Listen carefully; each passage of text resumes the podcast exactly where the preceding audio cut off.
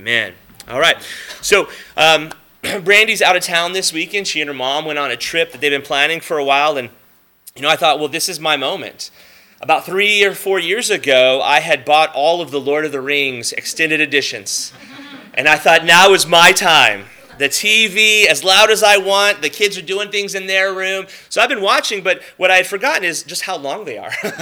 so I've been having to watch them in installments. Um, so I, I, made it through the first one, three and a half hours. I made it about an hour into the second one, and I've really got time to make up before she gets back tomorrow. Um, so, but, but I, it's been in my head, and one of the things that I love so much about those movies is they're really all about virtue. They're about, about bravery and they're about sacrifice and they're about commitment. And there's these beautiful, beautiful moments in there. And so I'm not going to be ashamed to say I've cried several times already, a movie and a half in. There's these beautiful moments. And so it just kind of got into my head. And I was thinking, Lord of the Rings, Lord of the Rings, Lord of the Rings. And as I put together this study this week, I thought, oh, the Lord of all things. You know, there's a, there's a tie in because that's who the Lord is. And so, if we settle that, just as if you were to watch or, or read Lord of the Rings, you, you know what to expect. You know what's going to go on. You know what the things it's going to be about. It's going to be about that bravery and courage and sacrifice and friendship and all of. You know that's what's going to happen. And so it is. If we would set our minds on the truth that the Lord God of the Bible is the Lord of all things, if we set that, then all of a sudden we find that the other things start to follow. So often, what happens is, is human beings don't believe that God is Lord of all things. And, and so, what they're left with, well, I've got to make it up along the way. I've got to see what's going on in culture, and I'm going to change these things. And so, Christians, well, just people in general, but then Christians who are haven't settled this issue in their hearts, they're just confused. They, they just don't know where to turn. They don't know what to go. They don't know what to think. And if we would just believe what the scriptures say, God's revelation of himself, that he is truly the Lord of all things, it'll settle so many issues for us.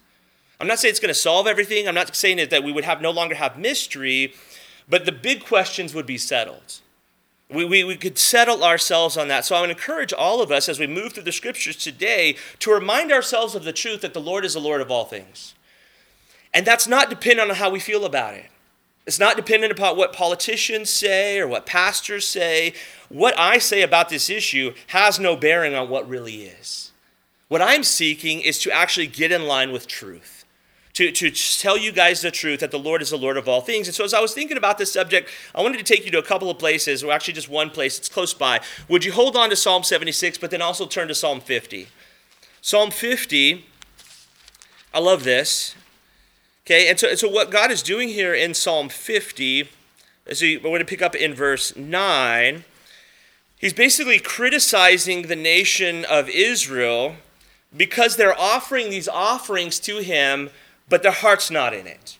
It's just routine, it's just ritual. And so, this is what the Lord says here in Psalm 50, verse 9, through the mouth of Asaph who he's speaking through, he says this I will not take a bull from your house. Now, it's pretty funny. Most of you don't have the NRS, I think it's the New Revised Standard Version, but it says, I will not take bull from your house, which is kind of a funny way to, to phrase it if you think about it. But he says, I will not take a bull from your house, nor goats from your folds. In other words, God says, I don't want you giving me sacrifices if you're just going through the motions. And here's the reason why. He says, For every beast of the forest is mine, and the cattle on a thousand hills. I know all the birds of the mountains, and the wild beasts of the fields are mine. So, this idea of these people of like, oh, I'm having to give something to God, God says, Don't give it to me, it's already mine. It already belongs to me. And so, if you can't offer it back to me with the right heart, I don't want it. Just keep it.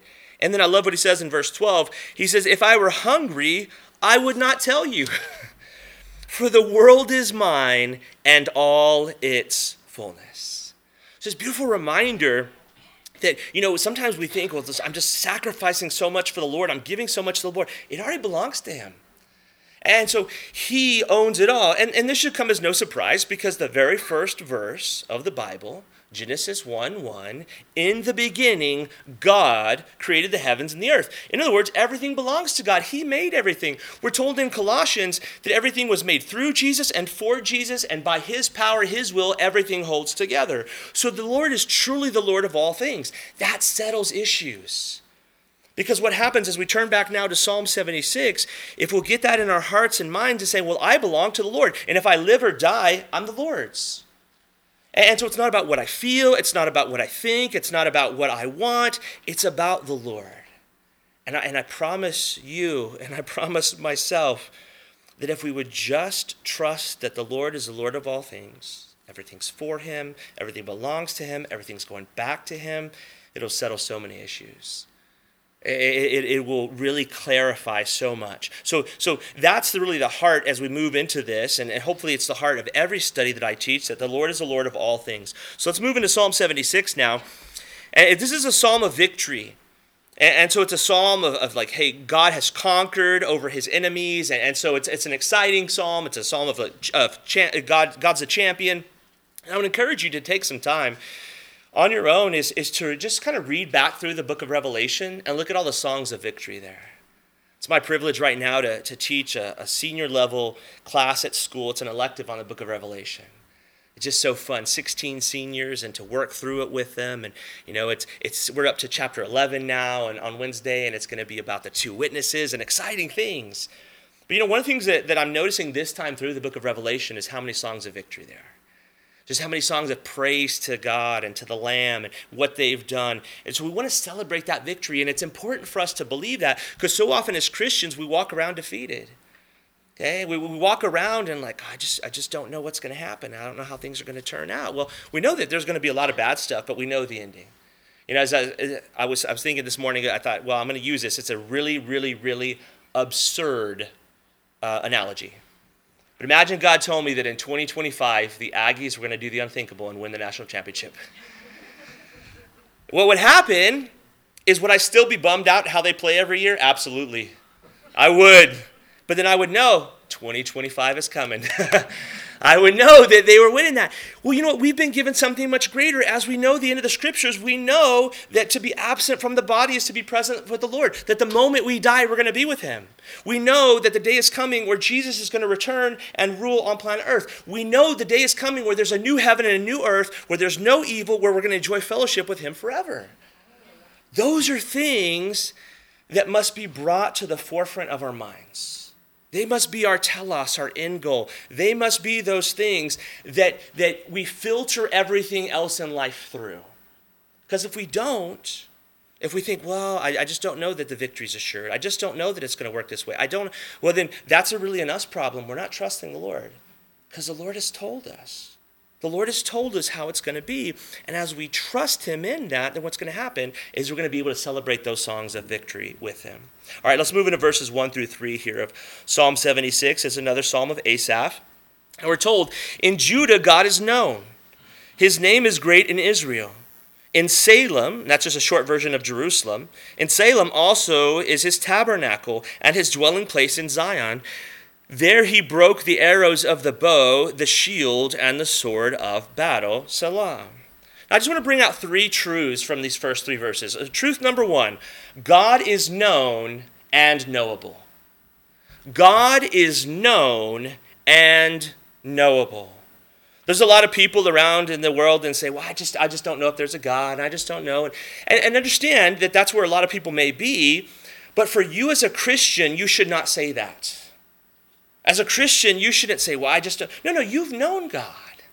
God is known by you, believer, and he is knowable. Now, here's the thing if you're here today and you do not yet know God, let me just tell you with certainty, you can get to know him.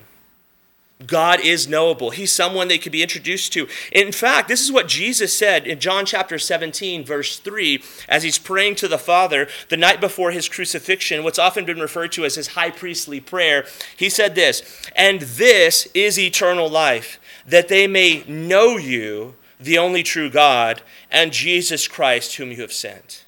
That's what eternal life is, is knowing God the Father and knowing God the Son by God the Holy Spirit. That's eternal life. It's not about you're the best prayer, you know, this side of Hudson Taylor. It's not about I have read the Bible more times than George Mueller. It's not about any of those things. Eternal life is knowing God the Father and knowing God the Son by the Holy Spirit who drew you. That's so so what is Jesus saying? Jesus saying, hey, people can know God. And that's an incredible privilege. You can know your Creator, you can know your Savior.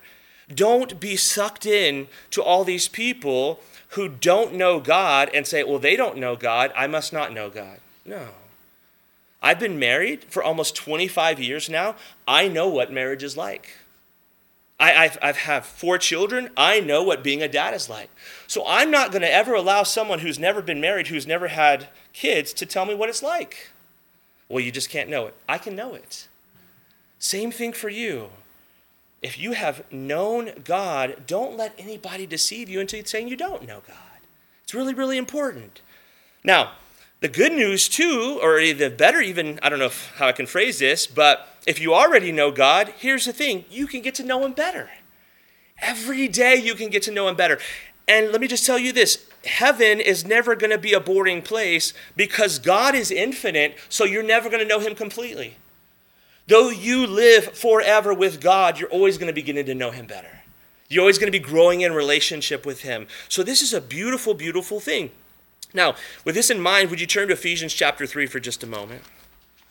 See if I can slow my heart rate down a little bit. Ephesians chapter 3. I want to look at verses 14 through 19. Uh, again, thinking about this idea of knowing God realizing that, that this is your purpose in life. Your the primary purpose of life is knowing god because once you know god all of these other wonderful things can come out of that.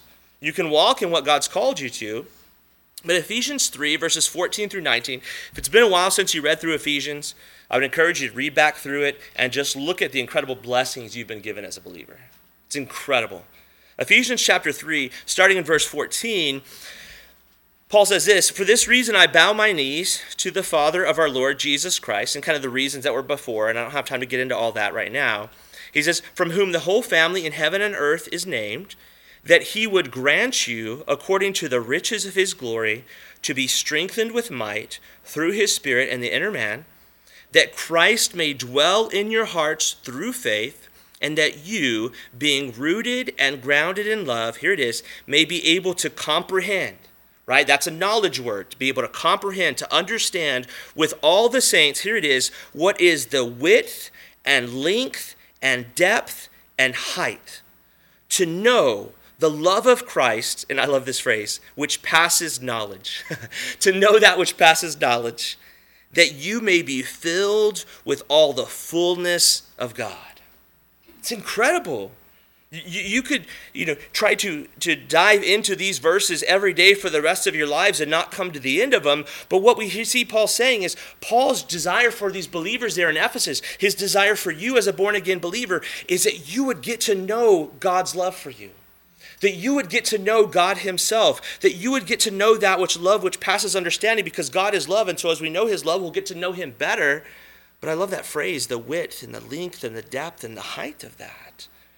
Now, now here's the thing you may be in a place today where you haven't been spending much time with the Lord. And so this sounds like, well, Steve's getting excited about something, and that's great for him, but I'm not right there.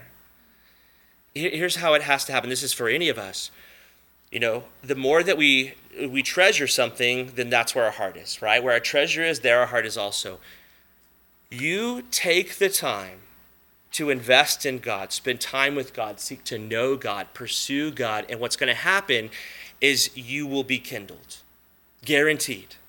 But if those things of this world, those shiny things that are passing away, that distract our hearts and minds, if that's what you and I spend all of our time with, then what's going to happen is, is the things of God are going to not be very interesting to us. And, and no one is immune from this. This happens to me if I go through seasons where I spend time not really focusing on the things of the Lord. Yes, I keep putting studies together, but I don't really spend time with the Lord. Then what happens is like it becomes less interesting to me. But the more you invest in this relationship of knowing God, then the greater your love for Him will be and your excitement at knowing Him. All right, let's go ahead and turn back to Psalm 76. And we want to remind ourselves as we kind of think about this what he said in, in Ephesians is that, you know, anyone who does not know God is not truly living. That's what it means to be alive, to, to be who we're created to be, is, is to know God. And so let's move into the second thing that I see in these first three verses of Psalm 76, and it's that God dwells with his people. Notice verse 2 in Salem, also in his tabernacle, and his dwelling place in Zion. So, so God wants to dwell with you. God wants to have relationship with you. God wants to hang out with you. Um, even though we've already turned back, I just want to remind you of just a couple things we just read in Ephesians 3 17 and 19. This is what 17 said that Christ may dwell in your hearts through faith. God wants to take up residence in us, He wants to abide in us. And then verse 19 said that you may be filled with all the fullness of God.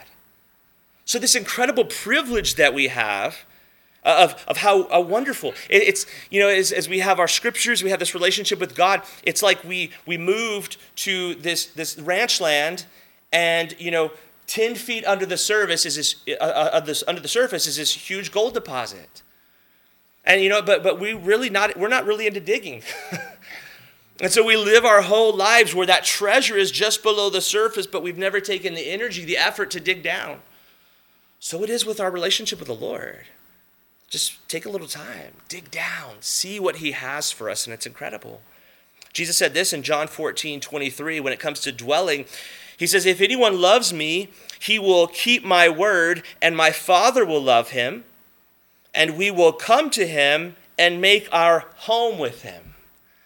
So, so this amazing thing that, that Jesus says that if you, if you love me, then you're going to obey me. And you know what? My, my Father's going to love you too, and you know, both of us are going to come and we're going to make our home with you. And then we put that together with, you know, the Holy Spirit um, indwelling us, empowering us for ministry. Then the entire Trinity wants to dwell with you.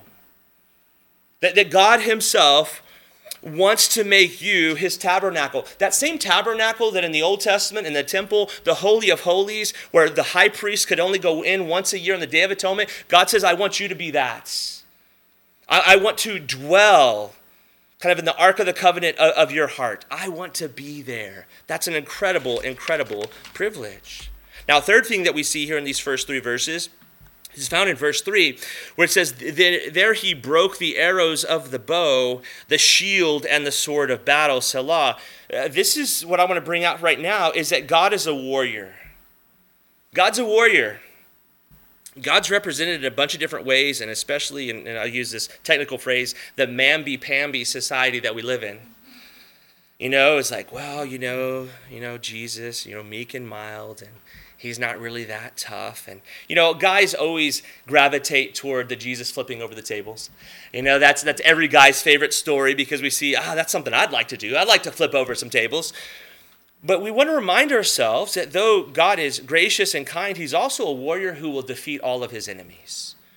And we have to be reminded of that. That's a clear picture of Scripture. So if you have a picture of God in your mind that's like this, this cosmic Santa Claus, that He's this big softy that looks around at the sin in the world and is just like, I just can't believe those kids. I just wish they'd behave. If that's your attitude toward God, that that's not, that's not a right picture. You see, we're told in the scripture that all must surrender to the rightful rule of God or suffer defeat and eternal condemnation. That's the reality. It's his rightful rule. So all must understand, and, and please hear me, this is an important, and I know these are heavy doctrines this morning, but death is not the end. It, you see, if death were just the end, if people just died and then they stopped existing, then life really wouldn't matter too much. Just do whatever you want, then you die, and there's no you to remember anything. There's no you to pay for anything. But you know, the scripture tells us that every person who's ever lived will live forever. Please remember that. Every person who has ever lived will live forever. And there are only two choices of where they'll live. They'll either live with God in heaven or they'll live apart from him in hell. Only choices. This is what the scriptures teach. Now, here's the good news as we think about this. We read this in John chapter 6, verse 40. Jesus says, This is the will of him who sent me, that everyone who sees the Son and believes in him may have everlasting life, and I will raise him up at the last day. Now, now here's the problem, though. It wouldn't be real literal. Everyone who sees the Son. Well, that's bad news because I lived way after he was on earth. So, what does it mean to see the Son? It means that when you come to the scriptures and you see him in the Gospels, and you say, Yes, I believe in this when I see, Jesus says, You have everlasting life, and I'm going to raise you up the last day. So that's the hope. Nobody has to suffer eternal condemnation. If they will turn to Jesus, as they'll see him and believe in him, they'll have everlasting life. Well, here's the, the call for you and I let's be people who display Jesus. Let's talk about Jesus. Let's live like Jesus. Let's have Jesus speaking through us and leading us and guiding us. That when people see us, they can see the Lord Jesus and they can believe in the Lord Jesus and have that everlasting life. Let's move on to verse 4 now. It says, You are more glorious and excellent than the mountains of prey. Okay, so it's this idea that God is more beautiful than the natural world he created. You know, is going back to Lord of the Rings, got to keep tying that back in. You know, that's one of the things that I love so much about it is how beautiful it is. You know, it was filmed there in New Zealand, and there's all kinds of just wonderful, beautiful mountains and vistas and forests and trees, and it's, it's gorgeous. But you know what? God is more beautiful than that. But it's interesting that so many people become obsessed with the environment. You know, just, oh, let's see. You know, I, I've, I've heard often people say things, well, I don't go to church on Sunday. I just go worship God out in creation. No, you don't. You just want to go fishing. Let's be honest about the deal. And so the thing is, we have to remind, yeah, we're going to be good stewards of the environment, but we're not to worship the environment. And again, if you read the book of Revelation, you realize that no matter how good of stewards we are of the environment, the day is coming where God's going to burn it up. God's going to take it down. That's a reality. And so we want to never stop at appreciating God's creation. We want to move on to the Creator. We want to say He is more beautiful than the creation. Verses 5 and 6, we read, The stout hearted were plundered, they have sunk into their sleep, and none of the mighty men have found the use of their hands.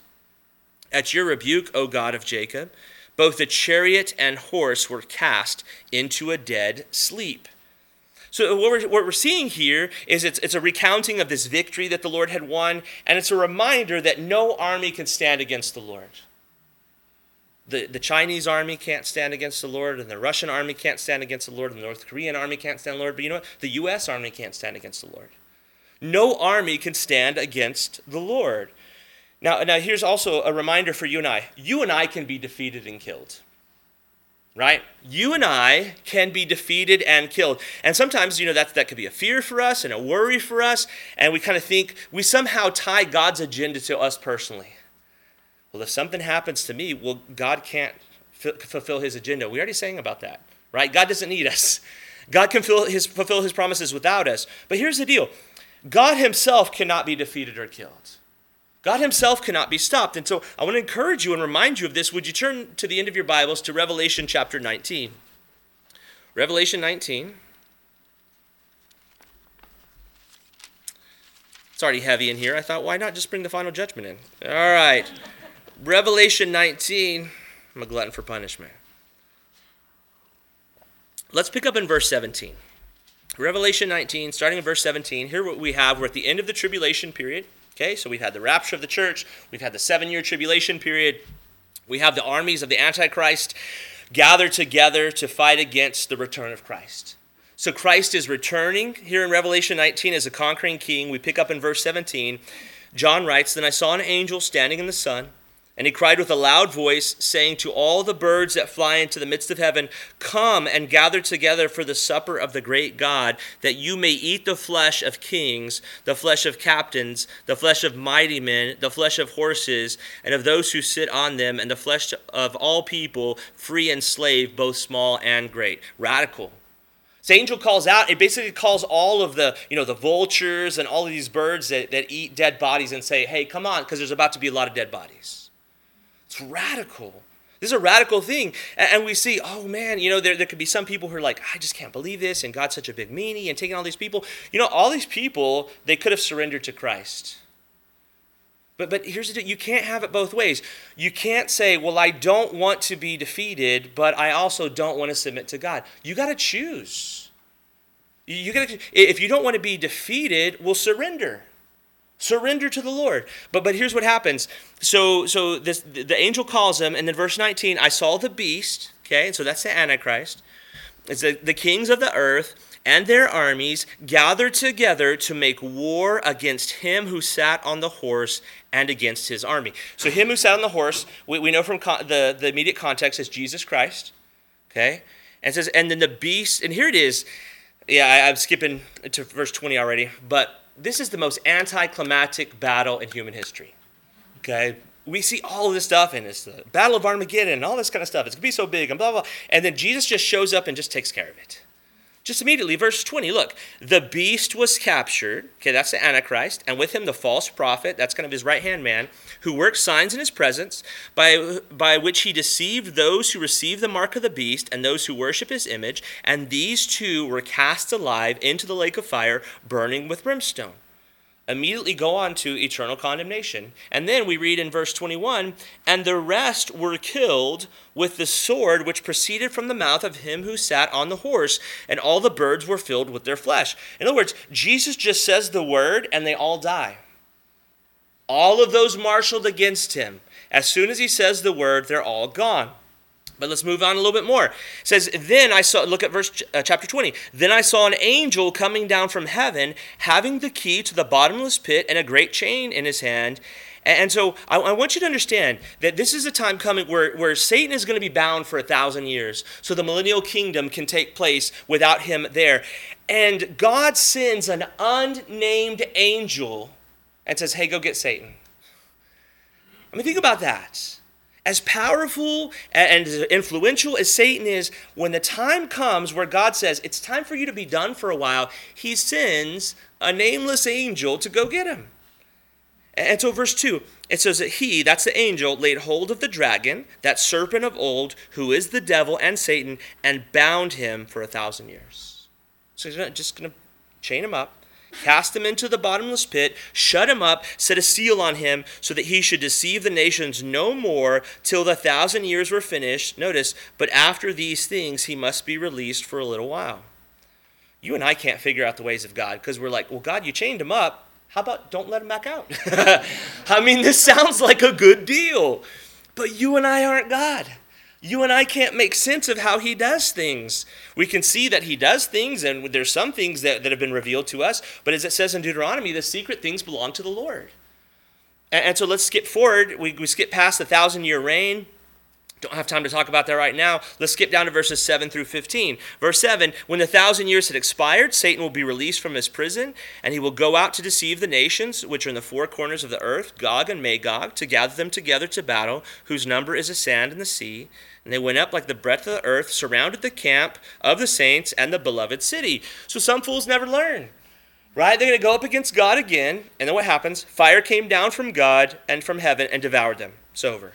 And the devil, who deceived them, was cast into the lake of fire and brimstone, where the beast and false prophet are, and they will be tormented day and night forever and ever.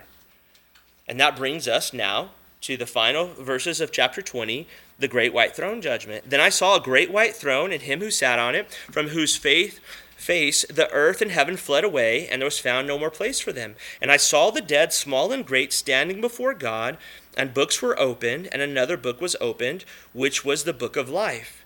And the dead were judged according to, please see this, their works. This is essential, and I'm going to come back to it in just a moment. Every person on planet Earth will be judged by works. The question is whose works? Will you be judged by your works or by Christ's works? That's the key. So, so I look at my life, I see who I am, I do not want to be judged by my works.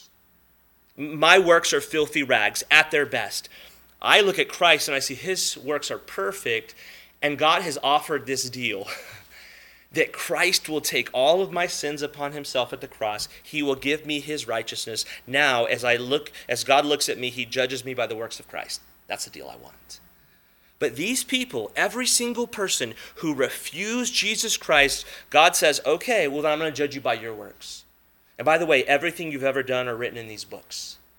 And so those books are taken down and they're judged by their works, by the things which are written in their books. Verse 13 The sea gave up the dead who were in it, and death and Hades were delivered up the dead who were in them, and they were judged, each one, here it is, according to his works. Then death and Hades were cast into the lake of fire. This is the second death. And notice, nobody makes it through on their own works. Look at verse 15. And anyone not found written in the book of life was cast into the lake of fire. In other words, every single person who refused Christ and chose to be judged by their own works, they were found unworthy and eternal condemnation. That's what the scriptures teach. Now, I, I know that's a long pause in Psalms. We'll turn back to Psalm 76 now. But I think it's so important for us, if we're going to live rightly, to, to think about the end. Where is this whole thing going? Well, how is it going to end up? Well, it's going to end up with every single person who hasn't placed their faith in Christ being judged by their own works and being cast into lake of fire. And so, for you and I to share that truth with people, to say there's a way of escape, you can trust in Christ instead. All right, let's look at verses 7 through 9 now. Psalmist Asaph writes, You yourself are to be feared and who may stand in your presence when you are angry, when once you are angry? You caused judgment to be heard from heaven. The earth feared and was still. When God arose to judgment to deliver all the oppressed of the earth. Selah. So again, this is about fearing God's judgment. We've just talked about God's judgment, right? So it's about fearing God's judgment. That every human being is deserving of God's just judgment, but who will take that judgment? Right? Again, is will Christ, did Christ take that judgment for me in the cross, or am I going to try, t- try to take that judgment for myself? And so please don't get caught up in all this kind of thing. There's, you know, there's a lot of injustice in this world. Absolutely. Right? Absolutely. Why? Because the world is full of fallen people. That's why. Okay? But a lot of people like they cry out for justice, justice, justice. What we need to be crying out is for mercy. We need to be crying out for grace. That's that's what's needed. Verse 10 says, Surely the wrath of man shall praise you. With the remainder of wrath, you shall gird yourself. This is a pretty wild statement. The wrath of man shall praise you. Well, what's really being spoken of here, the idea behind it is God is able to use even the wickedness of man's wrath for good ends. You can't beat God. Okay? So maybe somebody says, you know what? I, am I'm, I'm going to just, I'm going to submit my life to Christ. I've, I've done a bad thing and I'm going to, I'm going to follow Christ and they go to heaven. That, that, praise, that praises God, right? That, that God gets glory for that, for saving a person. A person says, I'm going to show God. I'm going to live my life in just whatever way I want, and I'm going to shake my fist at God. I'm going to show Him. Well, that person goes to hell. You know, God gets glory for that too. So, so there's nothing, you know, if, if we say, I'm going to work with God or I'm going to fight against God, no matter what, God's going to get glory from it.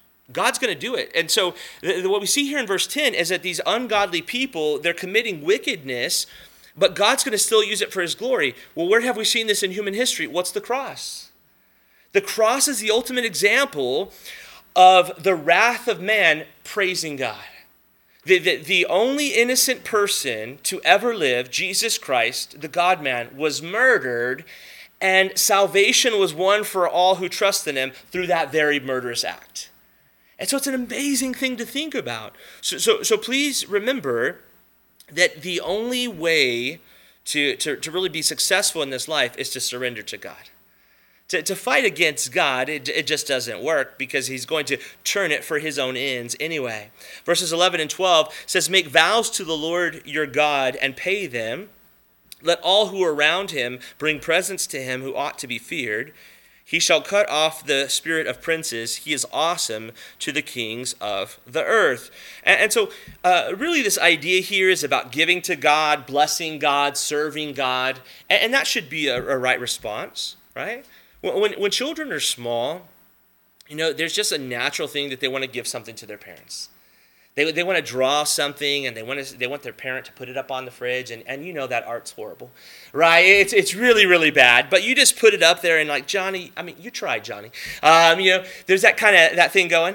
But for us, there's this natural thing it should be that we just want to serve God. But we say, well, what can I give to God? You know, what, what should I give to Him? Psalm 51, verse 17 says this The sacrifices of God are a broken spirit, a broken and a contrite heart. These, O God, you will not despise. So when we just go and we live life with humility, we just live life and say, Lord, you know what? I know that I'm nobody special, and I thank you for using me. I thank you for wanting to have a relationship with me. I thank you for all these things. God loves that. That He appreciates that. And then also, I love what Jesus said in John chapter 6, verses 28 and 29. there were some people that were kind of challenging Jesus, and they said to Jesus, Hey, what shall we do that we may work the works of God? And Jesus answered and said to them, This is the work of God, that you believe in whom he sent. I, am I'm becoming more and more convinced that the best thing that you can do for God moment by moment, the best thing you can give to him is your trust. Just to trust him. Just believe in him. Just believe that he what he says he's going to do. Believe that he is good. Trust that he's going to work it out. You and I as we just trust him, we know that's the best thing because if you if you're a parent, you know that when your kids they, they just trust you. They, they actually trust that you know where you're going as you're driving. they, trust you in those ways that that's super meaningful. So I believe for God it's, it's incredibly meaningful to God when we just trust him. That's what, that's what he's called us to. All right, let's move on to Psalm 77. And I want to give a little intro from G. Campbell Morgan. This is what G. Campbell Morgan, a, a, famous Bible expositor, said about Psalm 77. He said, The message of this psalm is that to brood on sorrow is to be brokenhearted, while to see God is to sing on the darkest day. Uh, once we come to know that our years are of His right hand, there is light everywhere. Okay, and so so we have in this psalm is, is that struggle again, right? Of, of am I going to be focused on all the bad or am I going to be focused on the Lord? All right, let's look at verses 1 through 3. It says, I cried out to God with my voice, to God with my voice, and he gave ear to me. In the day of my trouble, I sought the Lord. My hand was stretched out in the night without ceasing. My soul refused to be comforted. I remembered God and was troubled. I complained, and my spirit was overwhelmed. Selah. Okay, so this is a very dark situation that Asaph's in, right? He's in a hard place. He's in a difficult place. He's, he's not feeling good about life. He's troubled. He's complaining. He's not feeling good. So it's a reminder, as we've seen over and over again, believers are not ex- exempt from terrible trials. Okay? Maybe, maybe we need to have that like tattooed on our forearm. right? Believers are not exempt from terrible trials. That's just the reality. And if we forget that, we haven't been reading the scriptures. Because the scriptures show us that people who serve God are not exempt. And, and so, so I'd encourage you read the scriptures, read Christian biographies, read about the hard things that believers have been through.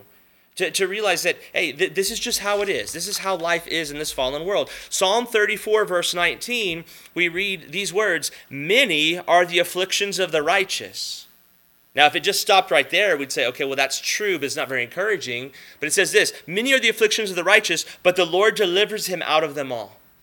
Okay, the day is coming where we're going to be delivered out of every difficulty, affliction we've been through. Now, with a little more on this, would you turn to 2 Corinthians chapter 1 for just a moment? So turn to New Testaments again. 2 Corinthians chapter 1. I want to look at verses 8 through 11. 2 Corinthians 1 starting in verse 8, Paul's talking to the Corinthians about kind of some of the things that he'd been through, and he says this, I do not want for we do not want you to be ignorant, brethren, of our trouble or tribulation which came to us in Asia, that we were burdened beyond measure. Okay, so we had these burdens beyond measuring, above strength, here it is, so that we despaired even of life. They didn't know how they could go on, and Paul's just like, I don't even know if I want to keep living. He says, Yes, we had the sentence of death in ourselves, that we should not trust in ourselves, but in God who raises the dead. Here it is, who delivered us from so great a death, and does deliver us, in whom we trust that he will still deliver us. And then he says, You also helping together in prayer for us, that thanks may be given by many persons to our behalf for the gift God granted to us through the many. Now, is that I, I would encourage you to kind of come back to this passage over and over again because I think it's safe to say that God loved Paul. And that God used Paul and God had a plan for Paul, but that didn't mean that Paul's life was going to be easy. In fact, far from it. It's very, very difficult. But I love that what we see in verse 10 that God has delivered us in the past, He's delivering us presently, and He'll deliver us in the future. It's really, really important for us to remember that. That God's a deliverer, past, present, and future. All right, let's go back to Psalm 77, moving on to verse 4. It says, uh, You hold my eyelids open. I am so troubled that I cannot speak. So uh, Asaph was so overwhelmed with grief and trouble that he couldn't sleep and he couldn't speak. He, he, was kept up at night, didn't, couldn't talk to anybody about it. Verse 5 I have considered the days of old, the years of ancient times. Okay, so this is kind of on the right track, right? Thinking back to what God did in the past, but actually, in context, what's happening here is Asaph is remembering what God's done in the past, but he's troubled because he doesn't find that happening to him right then. Okay, and so there's that struggle. Sometimes we're like, well, God delivered me in the past, but why is He letting me stay in this today? And, and so sometimes that, that kind of causes kind of more trouble for us. Right? And then verse 6, he says, I call to remembrance my song in the night. I meditate within my heart, and my spirit makes diligent search. Okay, so it seems like he's wrestling through this, right? He's trying to remember what God's done in the past. He's trying to think about those things. And, and so I believe that as we see in verse 6, you know, he's, he's trying to choose to remember the good things that God has done in the past. And, and I would encourage you toward that. You are not, I am not, at the mercy of our feelings. Okay? We're going to have all kinds of feelings. We don't have to give in to those feelings. We can say, you know what? I'm going to choose to think on good things. I'm going to go Philippians 4 8 on this deal. I'm going to think of those things that are noble and true and just and righteous, and I'm going to focus on those things. So that's what he's trying to wrestle through. But notice in verses 7 through 9, he says, Will you cast us off forever? And, and will he be favorable no more? Has his mercy ceased forever? Has his promise failed forevermore? Has God forgotten to be gracious? Has he in anger shut up his tender mercies? Selah. Notice that language that he's using forever, no more, forever, forever, forgotten. And so he, he's, he's kind of, you know, feels like the current trouble he's going through will last forever. Okay? He, he's in this attitude of, you know, no good will ever come again. And, and so maybe some of you, if you, if you struggle with, you know, um, you know, anxiety or depression, or it feels like this, and this is how it feels like to me. It's kind of the pit perspective. It's like you're in a dark pit, and it's kind of in, you tell yourself in your mind, um, I've always been in the pit. I'm always going to be in the pit, and I'll never get out of the pit, right? Kind of that attitude. And you need often sometimes someone from outside of the pit to pull you up and say, hey, there's, there's reality. There's something different here. Okay? And that's what the scriptures remind us. They remind us of that there's perspective outside of ourselves. So again, he feels like his, his trouble is going to last forever. But for some perspective, I want to offer to you Romans chapter 8, verse 18. This is what Paul writes in Romans 8 18. He says, For I consider that the sufferings of this present time, okay, so there's going to be sufferings in this present time, in this moment. He says, though, they're not worthy to be compared which the glory which shall be revealed in us. Okay, that you and I, as believers, that we're on our way to glory. We're going to receive a glory, and when we receive that glory, that first second when we see Jesus Christ face to face, okay, we're not going to be like, well, yeah, but it was hard that time I broke my arm. it's not going to be like that.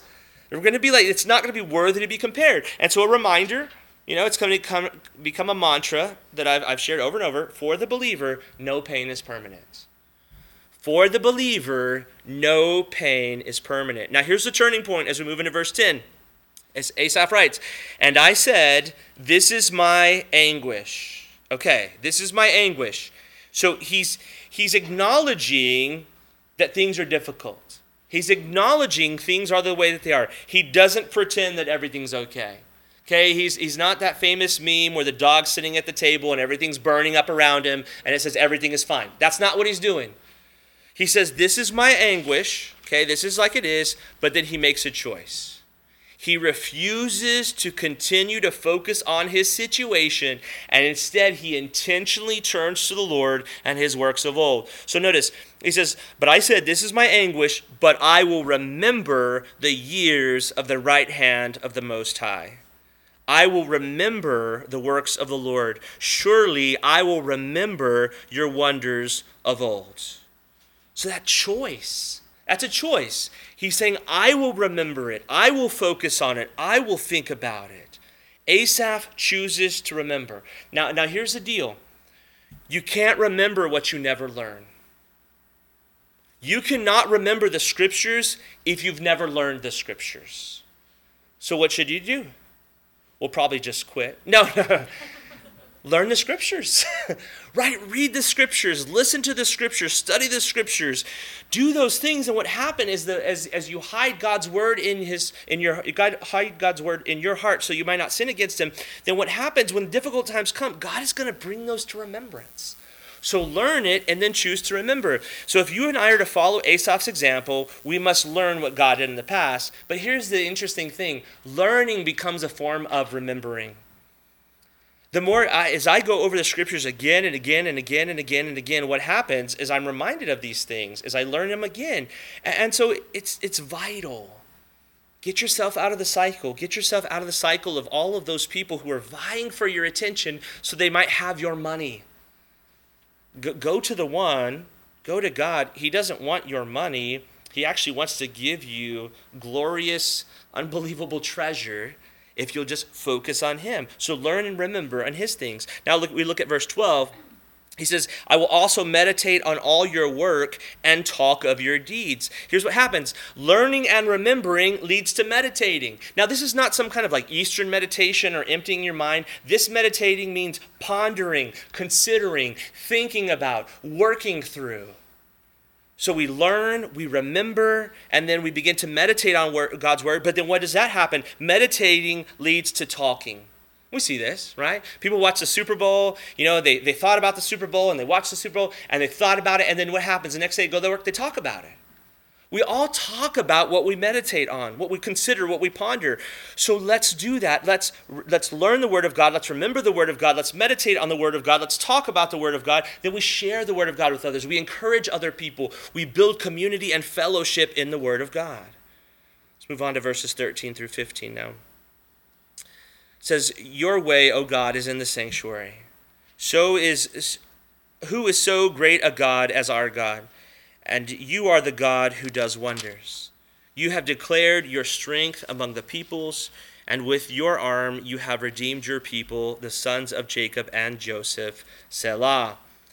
So I, I, love that phrase here. What I want to really focus on verse 13 there is, this your way is in the sanctuary. And, and what I get from this is as Asaph went back to the place of worship, he saw God clearly once again. As we get into that place of really just worshiping God, then what happens is it brings clarity. We don't have time to turn there today, but uh, you can look back at Psalm 73, verses 12 through 17, where Asaph was really troubled, really discouraged, and then he went to the sanctuary of God and everything was set straight for him. It's really, really important.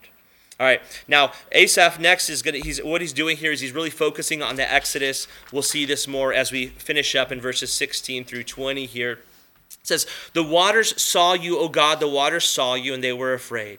The depths also trembled. The clouds poured out water. The skies sent out a sound. Your arrows also flashed about.